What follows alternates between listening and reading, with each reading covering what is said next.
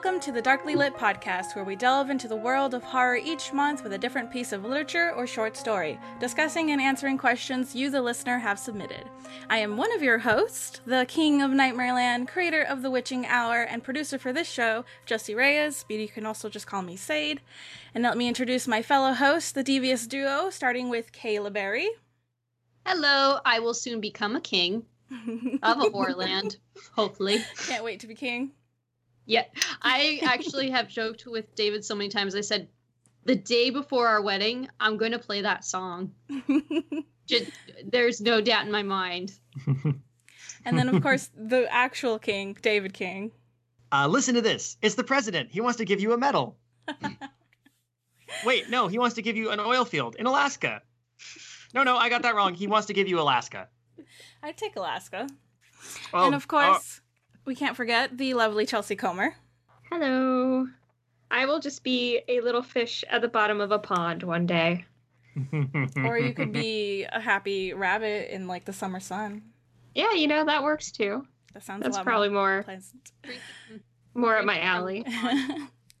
and lastly, and for the first time on Darkly Lit, we have a guest, our listener and friend, Alex Hatzberger. Hello, everyone. And we're very happy to have you on the show. I think, like, as soon as we announced that we were reading this book, you were like, hey, can I be on? And we definitely were excited. Like, yes, we want you on. Uh, this has been one of my favorite books ever since I was a kid. And should we? We probably should say what the book is. Yes.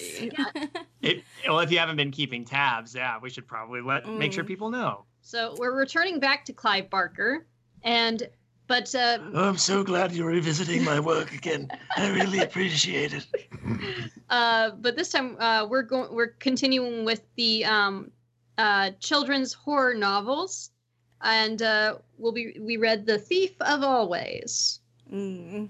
And then I was so this was one of my children's books, so I recommended it last uh, month. And so before the seasons get away from us, I will start it off, start us off with a uh, book summary. So in Ohio, it was 60 degrees earlier, and it just snowed. Speaking of Whoa, what? Seasons, yeah. Gee. We're having Christmas tonight.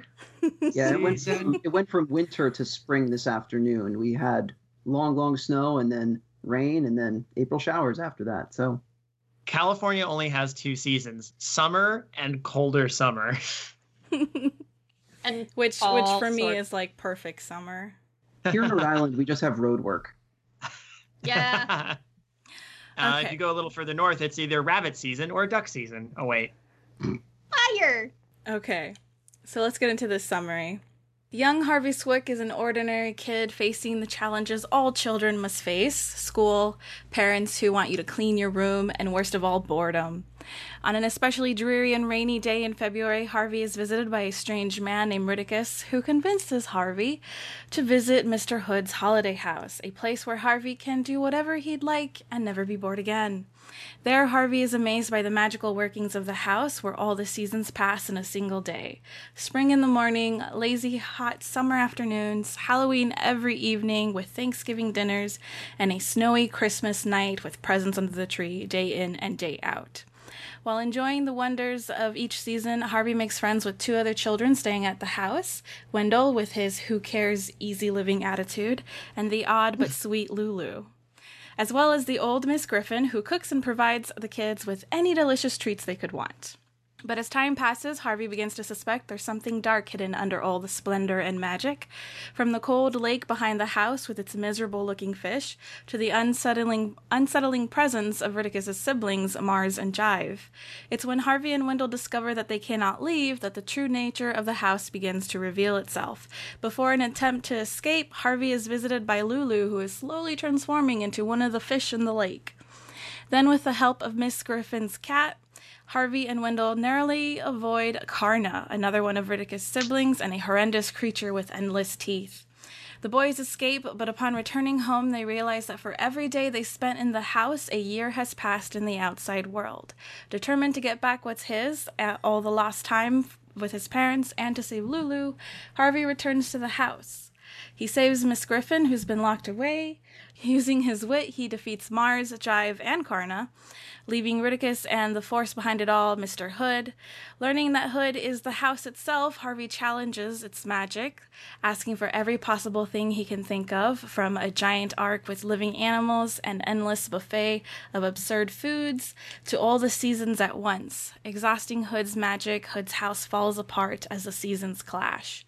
As the lake empties into a swirling vortex, all the children claimed over the decades are freed, but from the debris and the wreckage of the house, Ridicus is left standing with some of Hood's magic, which Hood uses to take a final form built from torn wood, nails, and shards of glass. But with Lulu's help, Hood is finally defeated and destroyed in the watery vortex. Harvey says goodbye to his friends, and they all return to their own times. This is a really good episode of Doctor Who, you guys. Just this once, everybody lives. Everyone lives. Everyone lives, except Mr. Hood and well, all of And the all his lackeys, all of his dust people. Yeah. If they were ever alive to begin with. That's true. Because they Well- were illusions. They did fear death, so I say Hmm. they were alive. But, In a well, really if It it's- wasn't a sad. children's book. uh, they at very least had they had personalities. Mm. That's what I liked about the. Um, first off, I really enjoyed this book. It had, it, it was an interesting premise. It was, um, it was silly. I liked um Harvey's character.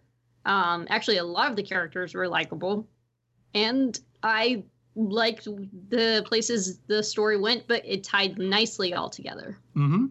Um, that so that's my comment. Um, I'm a big fan of stories like this. I love the kind of stories where it's it's uh, usually kids in their own time being pulled into some sort of surreal otherworld, some sort of magical place where there's actually a, a dark undercurrent to the whole thing, and then usually the kids have to work their way out of it. Uh, while reading this, the first thing that sprang to my mind in terms of that was uh, Coraline. Mm. Oh, I can see yeah. Very much. Yeah. you could draw a, a- a- a- quite a few parallels between this and Coraline, and that's not to say that one is better or worse than the other. I just think that um, there's, I think that's actually a, a strength too, and that I can recognize that sort of same feeling. I mean, Coraline even had a cat, a talking cat. This one did not have talking cats, but it had three cats, and uh, that was nice.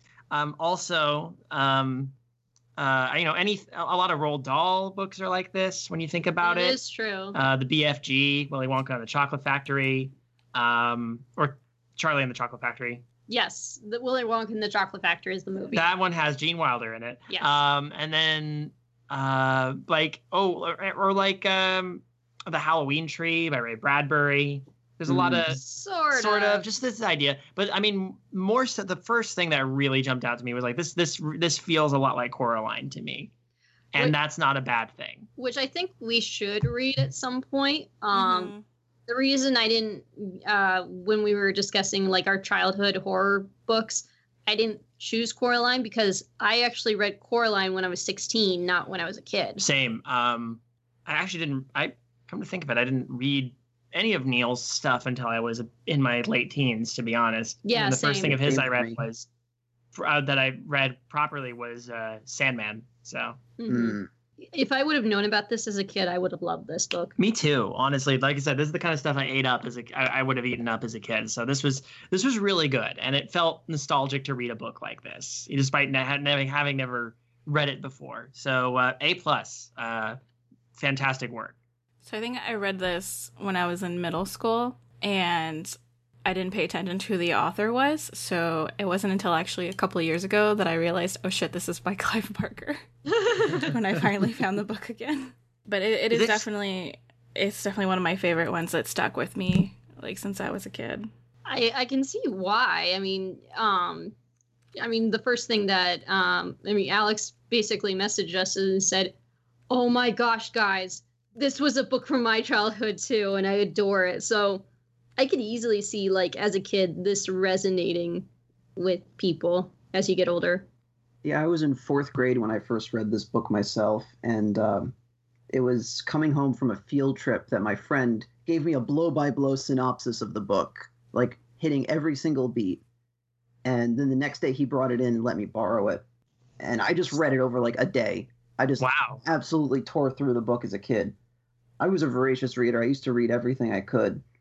But I was, you know, I love stories with you know, kids fighting things in them. I was a huge fan of Animorphs and that whole like young adult thing because I was right about that age range where those books were targeted. Mm-hmm. But Same. this one just hooked me, and I've I don't know how many times I've read this book. Like I've lost track. I actually was looking at my my copy of it, and I found I realized when I was looking at the inside cover because I was curious when this was published. I found out that I actually have a first edition printing of it, so I was like, Oh. "Oh, holy crap! I've had this book for like twenty something years," Dang. and I'm like, "Wow, I'm older than I thought." So wait, when when did this book come out? Ninety two, I think. Okay, that sounds normal. No, you've only owned it for like 20 days. You were just reading it in Hood's house. Yes, exactly. That's why I don't feel so old. Exactly. Yeah, I, that actually sounds about right. That that actually was also that kind of time when those type of books were coming out as well, like the uh, child um, gets swept into another world. I mean, it, it, I mean, it's still a common trope no matter what, but like I feel like during the early '90s that was a big thing. Oh yeah. Chelsea. I liked this book. I, I really like um the use of like imagery with the words. Oh, Mhm. yeah. Mhm. Like the, the language in particular struck me as I I mean it's Clive Barker, so of course it's really well written. But I had no idea this existed, so this was a nice treat, I think, to read this. Yeah, the one thing we discussed about when we read the Hellbound Heart with Clive Barker is he he writes um, in a simple format that's easy to understand, but doesn't lose sight of like being uh, like uh, descriptive with his words, and I think that actually fits very well for a kid's book, and it does well here. It's really interesting to, to read this after reading The Hellbound Heart because it's such a like it's still stylistically like you can you can tell it's the same writer, but Oh, yeah. the tone is just so much different, and yet still manages to get across a good level of of creepiness Mhm. as the as things advance. And he doesn't have to be explicit about anything in this one. The horror is still evident. I think it's great when when you can see a writer who is strong at telling stories that are more aimed toward children and stories that are more aimed toward adults. I think that says a lot about how good a writer Clive Barker is. So speaking of the Hellbound Heart and uh, the Hellraiser movies that came from it, did anybody notice Pinhead's cameo in the book? Yes. Yes. I wait. Oh yeah, because uh, Hellbound Heart came out before um would have came out before this book. Yeah, Oh, that's awesome. I'm gonna see if I can find it again because um, uh, what, uh, I beginning was of chapter ask- six Oh, that's right.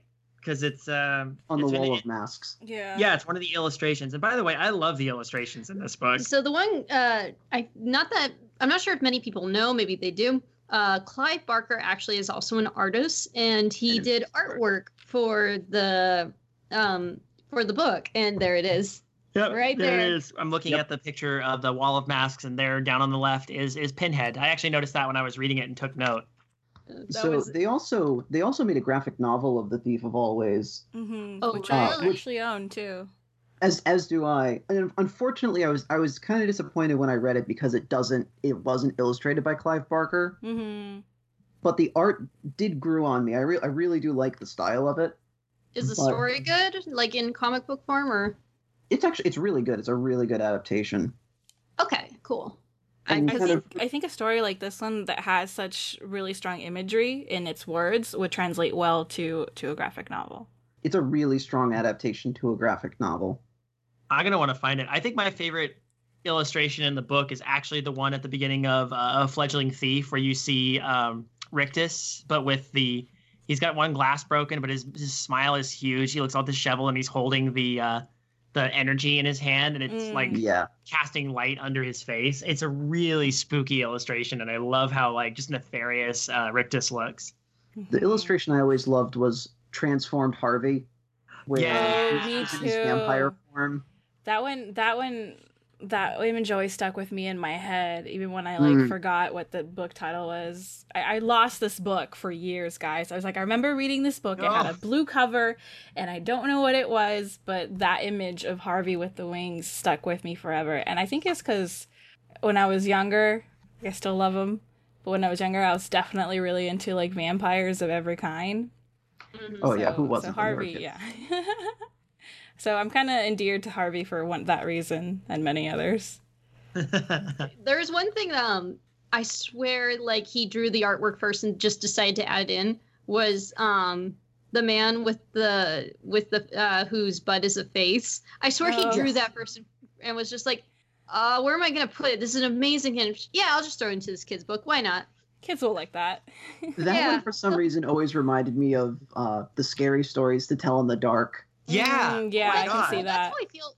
That's how I feel. All the like a lot of the artwork in here Mhm. seems like to me that they all like like a lot of them remind me of that especially when i saw the first picture of um rictus with the umbrella i'm like this looks like something that could have been in uh uh the alone in the dark series Yeah, the that illustration in particular, like looking at it again, like this does have a distinct uh, scary stories. Uh, Stephen Grimmel, that was the name of the illustrator for that book, right? I think you're right. Yeah. yeah Yeah, it has a Grimmel quality to it, and I look at that, and I I get that from some other places. And uh, while we're on the subject, um, I thought I, there's some great other little hidden ones in here too. Like I love how Mm. a present from the past, the picture of the Christmas tree. If you look, you can see that things have been Oh, arranged so it looks kind of like a sinister face. hmm I think for me, my favorite drawing is the one of Miss Griffin and the cat that's left that are like just kind of like fading away.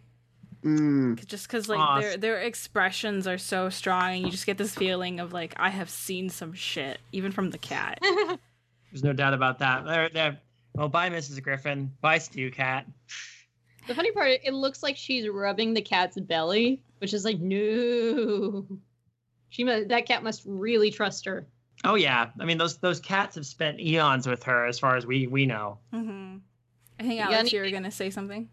I was going to say the the illustration from the beginning of chapter 18, The Bitter Truth, where it's um Marr melting Yes. into Oh. melting. Ever since I was a kid, that one always was really really creepy Mhm. because he does a really good job of showing as like she's melting away, you can see the skull shape beneath the flesh, and it's just just an unnervingly creepy and surreal image. I think it's the eyes dribbling out of the sockets that gets to Yeah. me.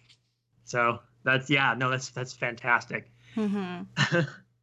it's one of those weird books where the illustrations on their own are really engaging and really fascinating, but with the text, they both add to the text and the text adds to the imagery. Mhm.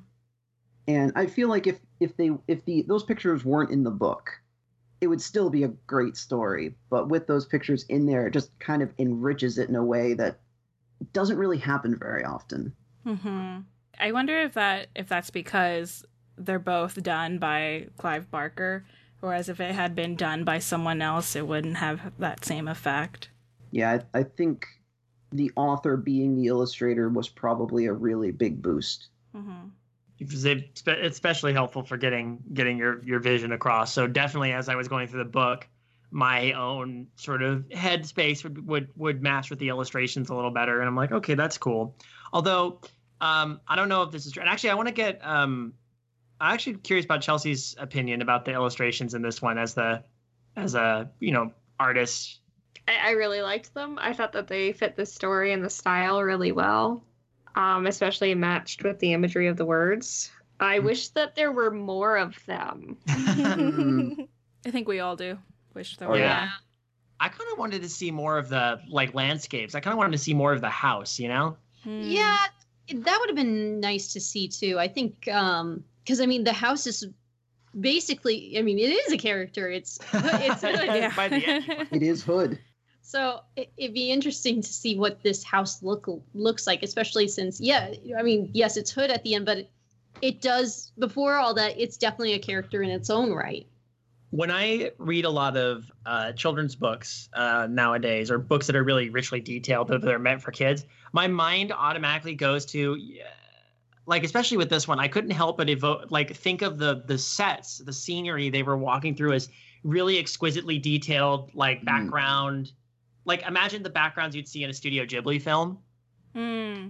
like especially like from something like Howl's Moving Castle or um, Spirited Away, some of the fancier parts of the bathhouse or um, well, anything in the castle. And like my thought was just like, could you imagine how good this would all look if it was given if it was given that level of detail in like an Yeah. animated version? Mm-hmm. One of the it things that I, I'm sorry, go ahead. No, it's just, it seemed really fitting, and that, that was just what my own mental image kind of conjured up. Something with that was rich and warm and colorful and inviting and detailed uh, for for the interior of the holiday house. When you know, and then as things get worse, it just gets more and more like. But you know, it's I think that's that's the power of the that's the power of the the the writing of the words and setting the scene. I think I think that's that's what helps, and the illustrations certainly help too. But they're more forgetting the characters and maybe little thematic uh, details across. Um, and like I said, I think it would have been neat to see more of the backgrounds, which is why I'm very interested in seeing what the graphic novel does with that. Actually, come to think of it, wouldn't that be? It would be great as an animated film, but not just like purely animated, like done by someone like uh, Ghibli or um, um, I'm trying to think of that one, uh, the one that made Henry Coraline. Like a Uh, Laika. Laika, thank you. Uh, that actually like and Henry go- Selick, yeah. Yeah, exactly. yeah, That actually focuses on the details of the world around it, because I, I think this would actually be interesting to see as a Ghibli film, because again, look at my my mind went to Coraline. well, yeah, but no, no, no, I know, but like I. I'm trying to think like if Laika did it, would they be like, "Yeah, this is kind of like another Coraline?" Where if Ghibli did it, it'd be it, I I feel like if if Laika did it, they would still treat it with a lot of respect because they did the same thing with their the source material and Coraline, despite changing some of it up. yeah. Um, I had a point I was gonna make, but I'll I'll come I'll come back to it a little later.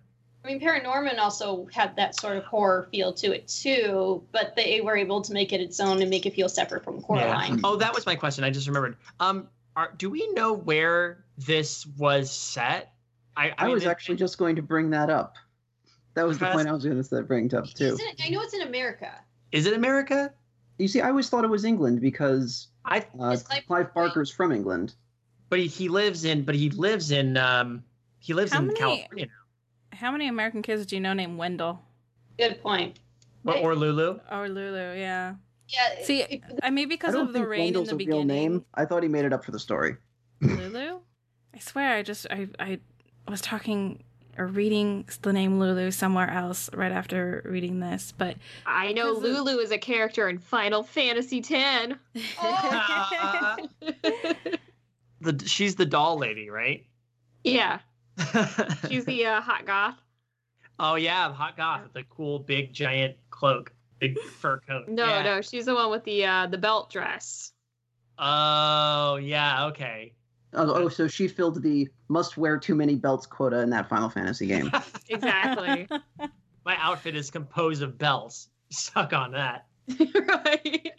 So, Uh, so when you when you bring up the question about where this book is located, um, or wh- where the setting is located, it was one of those things I was noticing reading at this time was that I was assuming it was like in my neighborhood where I grew up, but then I remembered, you know, when I was reading about the author, it's like, oh, Clive Barker was from I think Liverpool originally, and I'm like, well, it could be England, it could be like he just describes it in such a way that it fills the any place, you know, USA model or any place in the feels- world. it feels like like there's not really any references to England or anything like that, or even America. But it does feel like yeah, this is a typical suburban neighborhood. This is just a typical kid. So it does have that. It can appeal to anyone from any country. It kind of Although- reminded me of um like in Frisky Dingo when they're just like, and this happened in the town. Yeah. It's like it's never you never find out where it actually happens at. Just it just happens. It just happens in the town. I think for me Podunk, because USA. of all the rain in the beginning, it just made me think of of Portland and Oregon and just where I grew up. So for me, it was in Oregon. So maybe it was actually left a little bit ambiguous, so you could you could conceivably put it where you want to put it. Yeah, Yeah. like where's the I think that holiday was house very in my neighborhood? I, I couldn't help but picture the UK. Um, I can't rightly tell you why. I but well, like well, I mean, I just I think the way people act, some uh, some of the way people like talked, some of the way the prose worked. Although, you know, when you got char- when you got these goblin like characters like Rictus going around saying the greatest person in America land or whatever, I'm like, see, this is there are things that are throwing my sort of hard my my mental sort of this is where this is set idea for a loop. So um, It could Well, he be did- either or. He did say that the president called and wanted to give Alaska. Oh, that's true. Oh, that's a But the, or but or Florida? You did. uh, too cold, too hot," said Harvey. Um, You're a tough kid to please. I mean, I could I could hear Rictus sounding either like a, a really a really like South London Cockney, or he could Oh. totally be a like, all right, kid, you're tough. I can work with that. You know, like he, he could either he could either be someone from Joyzy, or he could be like a. I almost see him as way. Gil from Simpsons. Oh, oh, oh, jeez. Oh man, Harvey, you're driving a hard bargain. One of the things that I like about the way they did, they they draw Rictus in the graphic novel is that they actually draw him with his smile extending actually beyond the limits of his face. yeah. oh, So it looks unnerving, like it's like literally pasted on. that's it's an, pretty. it's a really interesting approach to designing the character that I really thought was cool. It makes me kind of think of um Courage the Cowardly Dog. Mm. I the can style. see that. Yeah. Return the slab or suffer my curse. Actually, if anyone was gonna uh, animate this, it should be that team. That would be interesting. I could see that. That would be interesting. I would. But then I would then I would expect Harvey to run away from things, going like, "Ooh." no, I think that'd be Wendell. When That makes shows up. What, whatever. I no, don't Wendell, care. Well, Wendell would have to be the Eustace because he'd be like, "Man, who cares? Who cares? I can see that. Catchphrase." Have the audience laughter every time he says that. wow, that was a creepier laugh than I intended. One of the things I found really interesting in reading through the book more critically as an adult, because I've read it a bunch of times in the past few years just for fun, but in, in sort of prepping to discuss it, I was trying to pay attention to things that popped up. And one of the things I noticed was this is described on the front cover as a fable.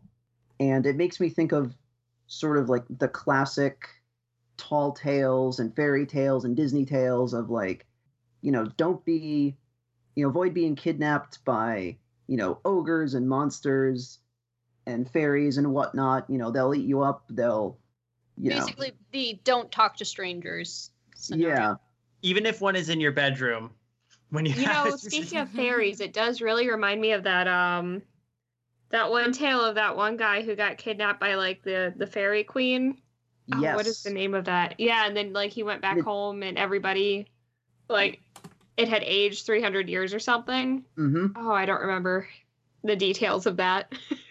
and that's that's part of like classic fairy tale lore because one of the one of the one rules of those sort of fairy tale stories and this shows up in dresden files and it shows up in like a ton of movies and stuff like that which is if you ever go into the fairyland never eat or drink anything they offer you Mhm. and what's the first thing that they do in holiday house when harvey arrives Eat and drink. they Honestly, give them food both the first and the second time they go to the house Well, the funny thing is, this actually, the more you talk about it, I, I would not be surprised if Clive Barker got the idea from like listening to a bunch of fairy tales and is like, huh, I didn't realize how creepy they are. And then came Oh, up yeah. with his own modern version. a 'Cause lot of Clive Barker's work is very heavily influenced by like the old fairy tales, like the Yeah. monstrous fairy tales, like the Sheed and all of those sorts of fairies. Well, and there is a kind of similar theme to like the Hellbound Heart, where two characters who want something different from life go to uh, seek um, means, um, like kind of supernatural means, and discover it's not what they quite imagine. Yes. So has that sort of feel too. It also uses the the fairy logic of you can beat fairies at their own game by Mhm. being better at wordplay and tricking them in their bargains. that's a definite fable angle. I'm that's always how it goes. The the hero the hero of a story like that always uses their wits to overcome a, a situation. And and Harvey is the classic sort of like I'm gonna prove I'm gonna defeat you all just by using my words and my my smarts. hmm Not through brute force, but because he can't, he's ten. But also he's mortal. But like Yeah. I, I thought that was really that's that's definitely a, a fable aspect that gives it that that weight. That fa- that weight behind the idea that this is a fable. So especially at the end when he's effectively made the deal with Hood that Hood will grant him a bunch of wishes and then he agrees to serve Hood, effectively becoming the fifth member of the of the Rictus Brotherhood there. And Yeah, I, I have a funny feeling this is basically what happened with the other, with all the brothers. Basically, had big imaginations, and tries to convince him them basically convince him to stay. Well, I mean, I don't know. I, I always I- felt I feel like the the four of them, Carna, Rictus, Marr, I think were and Jive. created. They, They- were I thought they created. were that was created. the, Good the impression point, that I good got point. too. I think he would be more like Mrs. Griffin. Yeah. Or Ms. That's Griffin, I should say. That's true. Yeah, you got a point. Because yeah, they're all like made from dust and Well, it's interesting because they're all made of something different. Mhm. Like, um, I guess uh, Marr is kind of composed of mud and spittle. yes, Um, uh, Jive is Jive is dust composed of was dust. dust. Carna was teeth and bone. Rictus. He was hot air. He was hot air. Oh, that's right. That's right. Mhm. I, they, He was they described literally Him, they he was described him full of floating. hot air. Yeah. Which is kind of funny because it's they described him floating places like a balloon, and when he's killed by um, by Hood, his head pops off and goes. I never realized deflates. he's a long visual pun. yeah. He really is. But yeah, no. Well, and then it's I, I like the you know as stuff goes on, we get to get the reveal how Mrs. Griffin was the first kid to ever get lured to Holiday House. And- Mhm. Mhm. And because of the fact that Hood promised her that she would grow old but never die, that she would never cry again, that she would get get her cats, uh, but Harvey returning was sad enough that it actually brought her to tears, which broke the promise, Mhm. which br- really was what bra- broke Hood's hold over her. In addition to the house itself failing, like I, I feel like that was the point where she was free. Even if Harvey did didn't win, she would have been set free at the end. yeah. Mhm. I think uh, for me, after like Jives and Marr's, the the one that also kind of got set free was Carna. Yes. Oh, that's true. Yeah. Oh yeah. I love for me like okay, it was really cool to read how how he like outwits each of uh, Hood's you know minions. But when he when Carna's is my favorite though, because you're like okay, he's not gonna be able to talk his way out of this one or trick Carna. How is he gonna defeat this creature? And it's just like by showing it compassion that it has never once in its entire existence experienced. Mm-hmm. So like I don't know, I really like that part. It's probably my favorite scene. Uh, Where Carna Kill just it with shatters. kindness. Yeah. honestly, actually, um, the way they end it, uh, at like the ending ending is quite beautiful. Hmm. Like um, when he returns and then he sees um, I, her name is Lulu, right? I'm not. Yeah. is it's Lulu, Lulu. yes. It's Lulu. Okay, because we were joking even later earlier, so now I'm I was trying to question my sanity. I'm like, wait, I thought okay, uh, yeah, he sees older Lulu, and it's just like, oh, it's so sweet. And the, the hill that the house stood on is now just this place where kids can go fly kites. Yeah, I think it's interesting because it like sort of reset time all over the place. Yeah. Mhm. Like time got restored, and and it wasn't it, it didn't it wasn't a time travel story, and yet it kind of was at the same time. But it didn't have like a paradoxical angle to it, which I kind of like. It was just like, well, all these kids get to return to their own eras and live their own lives, and I thought that was really cool. actually, that was kind of heartbreaking. I, I got to admit, when he goes to his home, uh, Oh, Harvey goes yeah. to his home, and then he sees his parents, and they're all like They're 30 years older. Yeah, and mm. he's been every day he was there. It, a year would pass, and they're like, "Oh my God, Harvey!" And it's like it's kind of heartbreaking to see. I, I mean, I, especially for the parents to think, "What happened to our son? We haven't seen him in thirty years, and he returns as a child." And at in one point they're just in shock, but then at another point, it's like they're just happy to see him alive. They're a lot more willing to believe his story about Hood because of the uh, o- overwhelming circumstances there than they are when he comes back to them in the, in the present, and that makes sense. Well, I Yeah. mean, because when he returns, he's still a kid.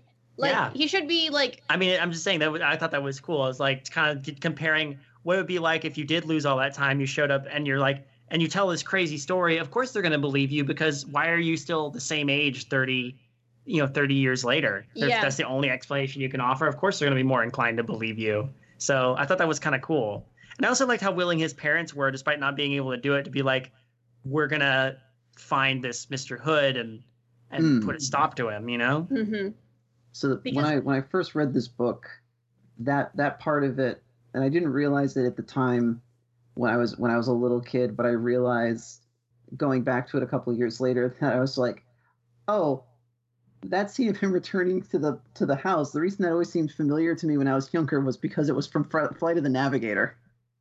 Oh yeah, that's exactly what I thought too.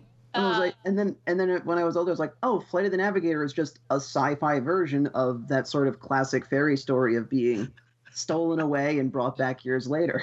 Exactly. Um, if you guys haven't seen Flight of the Nav- Navigator, the premise is that um, this kid in like the 70s was abducted by aliens, and then he returns years later in the 80s and has like has no memories, but um, has returned as a child, and they're wondering what happened and what's going on, and then it kind of spirals from there.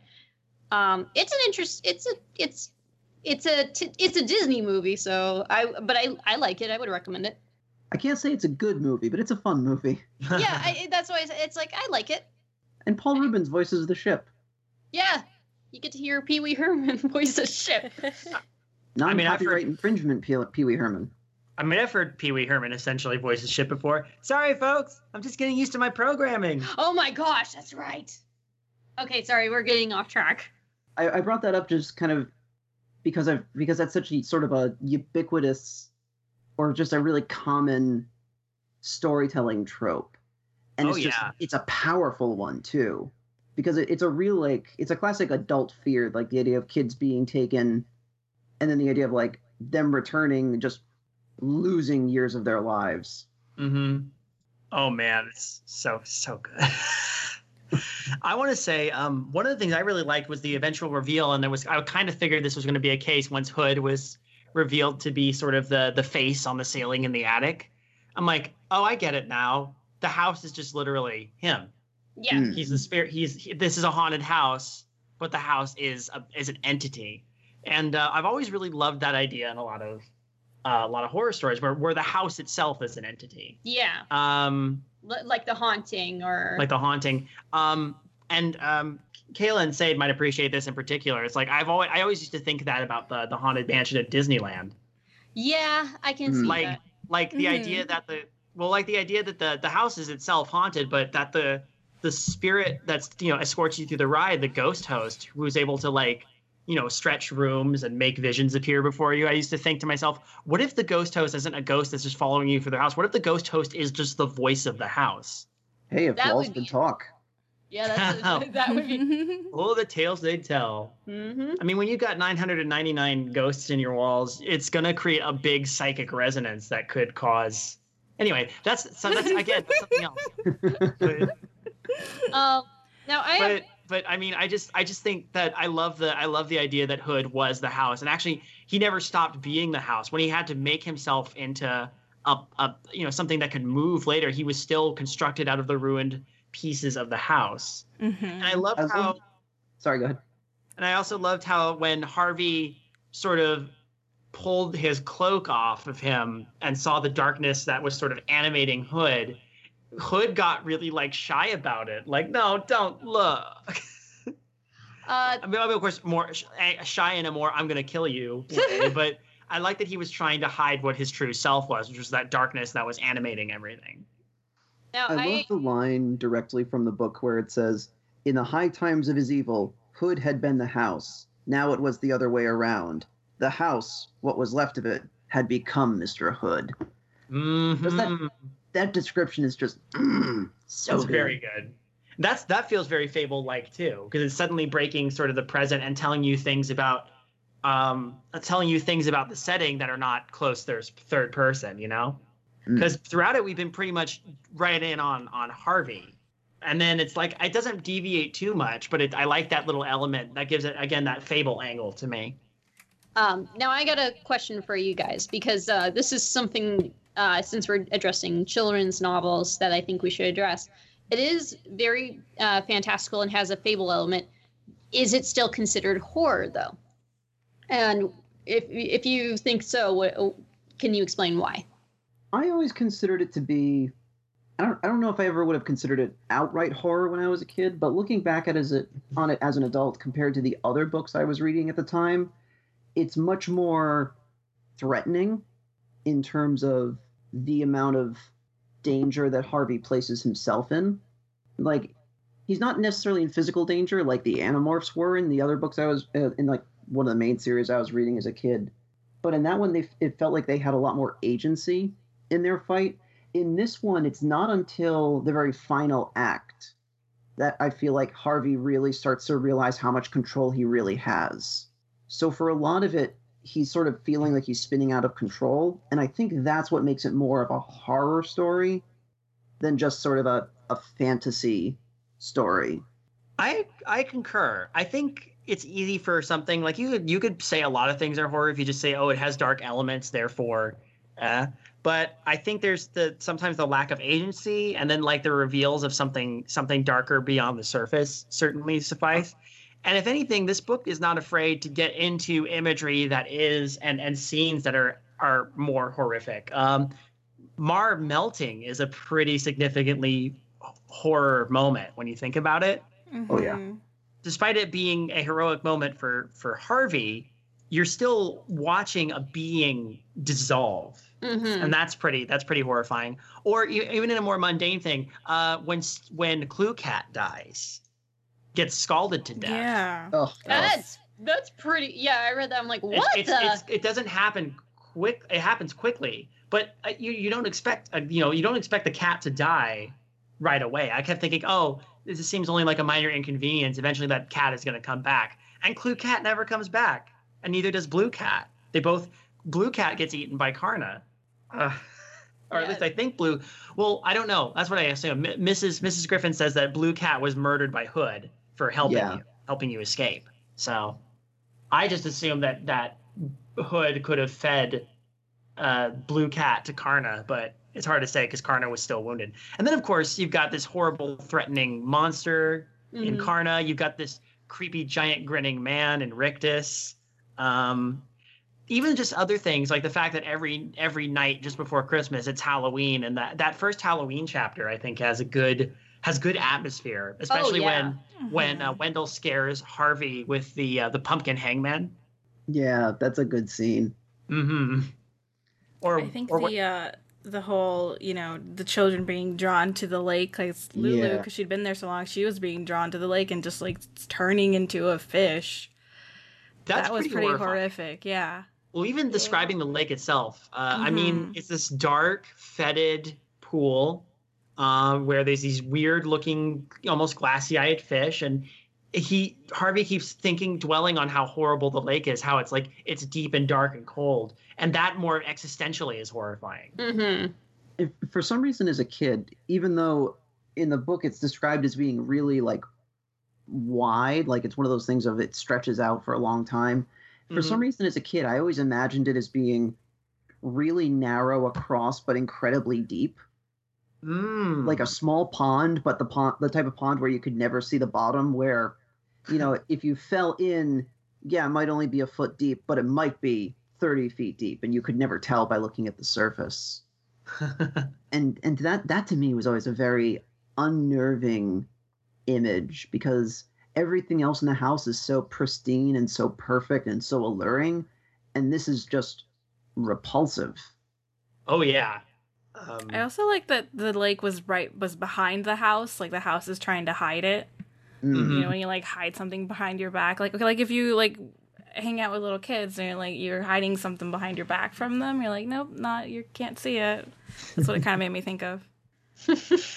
One of the things I also found unnerving was when Harvey and Wendell escape and they go home and he's and he's, his parents realize it's him and they are you know, obviously happy to see him and he says let me tell you everything that happened and he immediately start tries to start telling the story and realizes that most of it he can't remember Yeah. he can only remember certain bits and pieces of it I mean, that's kind of a creepy thing too. That um, I mean, this world kind of affects the memory because remember when they enter back into the world and Wendell immediately gives in.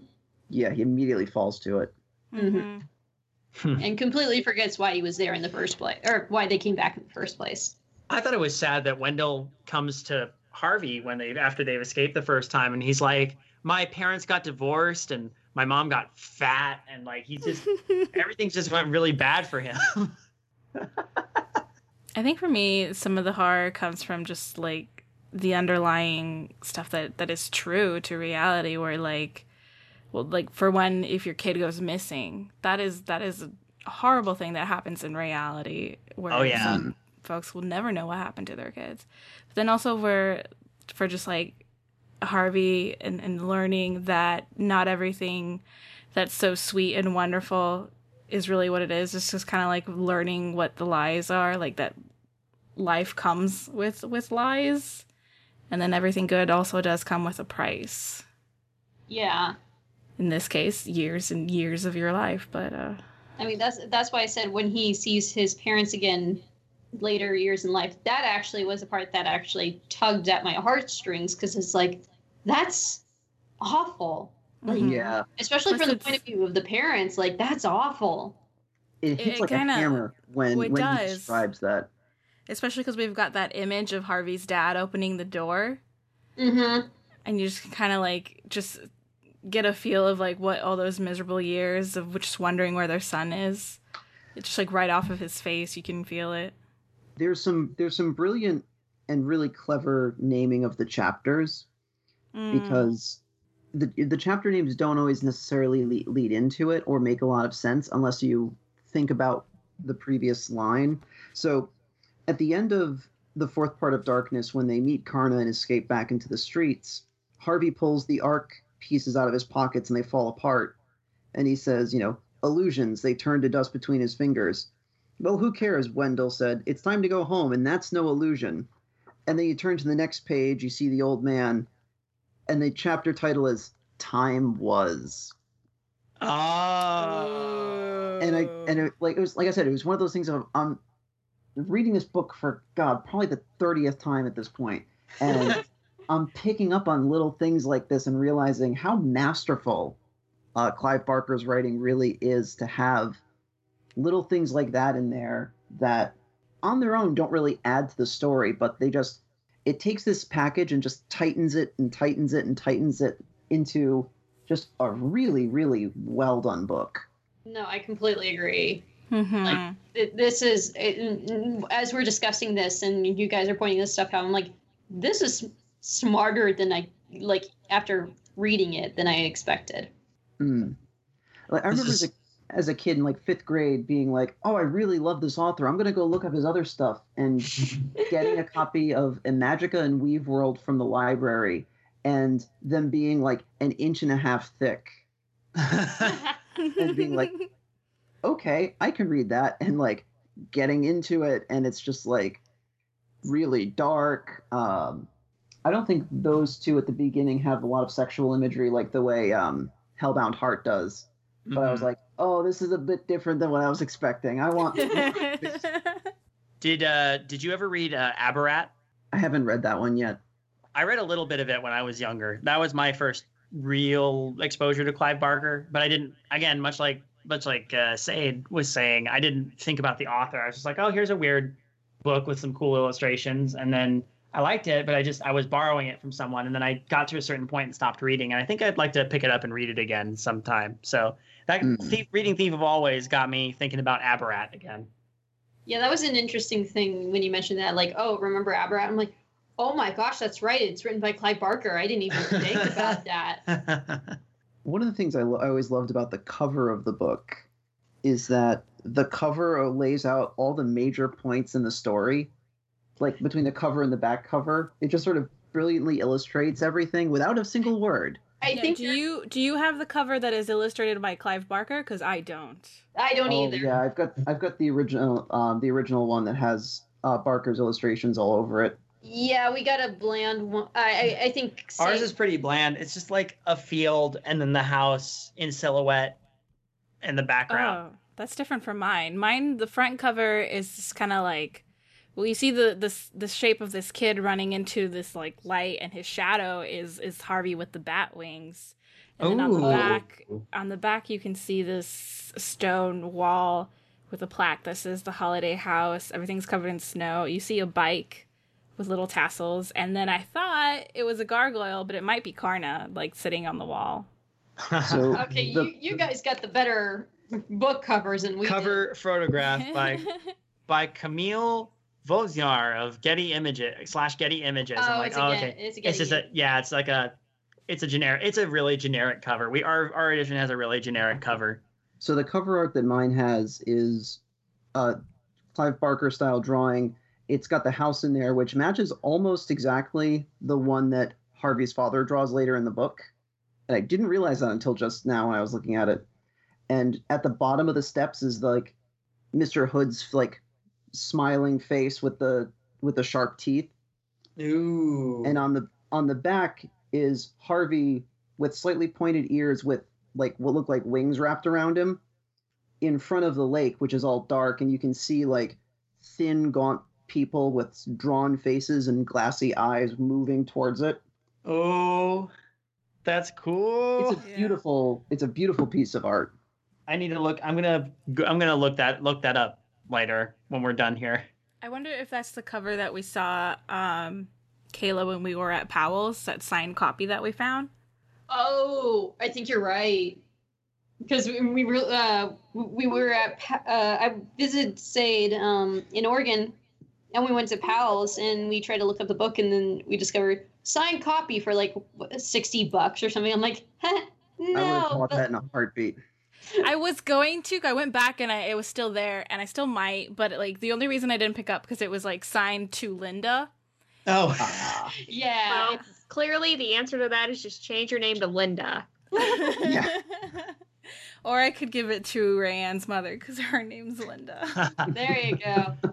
uh, we uh, Kayla has a signed copy of Hellbound Heart though. I do. Um, actually that one um i think I'm i probably mentioned this on the last one or the in, during the hellbound heart one that uh, i got it for five bucks because he accidentally smudged his name. They're like yeah they're like oh that was a because they were like selling it for like 25 or something stupid and then they're like oh it's smudged. We'll give it to you for five. I'm like what? Oh, Oh. one of the things about about the book that I noticed this time reading it that gives some really interesting foreshadowing about Harvey's characterization towards the end of the novel is when they transform him into a vampire.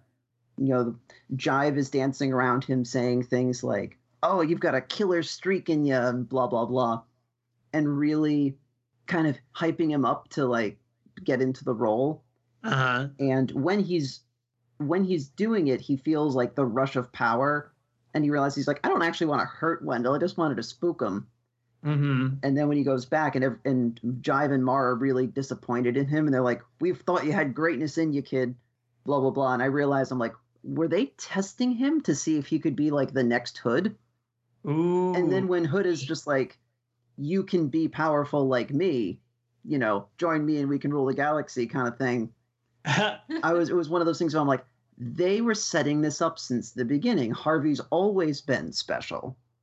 right. We don't know exactly what they intend to do, but they certainly don't just want to consume him like the other kids. Hood Hood wants him for a purpose, and the they and the thing is, I think they even mentioned like you know soul stealers, blood drinkers. They're like, we these are the people you could be like one of them, and they're the people that we we serve, the people that flock to. Mm. and I thought that was kind of cool, like implying there are more beings out there than just Hood. Any final thoughts? I guess. I mean, I'm sorry, I'm not not to, like assume that this is the last we're going to talk about it. I was just like, I I could feel a winding down occurring. I don't. I mean, I was feeling it too, so it's all good. I think we hit a lot of the major points of it. It's uh, Noah's it's just- Ark. It's just one of my favorite books. I I, I completely recommend it. same. hmm Absolutely. Adult Alex recommends it. Kid Alex recommends it. I've always tried to sell people on this book. Um, Alex, thank you for joining us with this one. It was sorry about that. That's me. That's my fault. we, we, we really do appreciate you having on and um, bringing in your um, insight. It, it's been awesome. Oh, thanks very much for having me. I, I really love the show. I always get really excited when a new episode comes out. And for this one, when it was announced, and I was like, I was like, oh god, how am I going to be able to put this down in question form? I was like, it's going to be pages and pages. Aw. and that's and that's why we just had you on instead of us getting questions this episode. Yeah. I, I greatly, I greatly appreciate the opportunity. Thank you very much. we were really happy to have you on, Alex. And say, I want to say thank you for pitching this book for us to read. I, that, I mean, I know this is a club and we're all making suggestions for books, and but I think it's it's important to say like I don't know if I would have read this if we weren't doing this podcast. So I'm glad we did, and I'm glad I uh, I'm glad you exposed me to it, and uh, I want to say thank you. You are most welcome. I'm glad that for my, my first pitch to this podcast that we you guys all enjoyed it.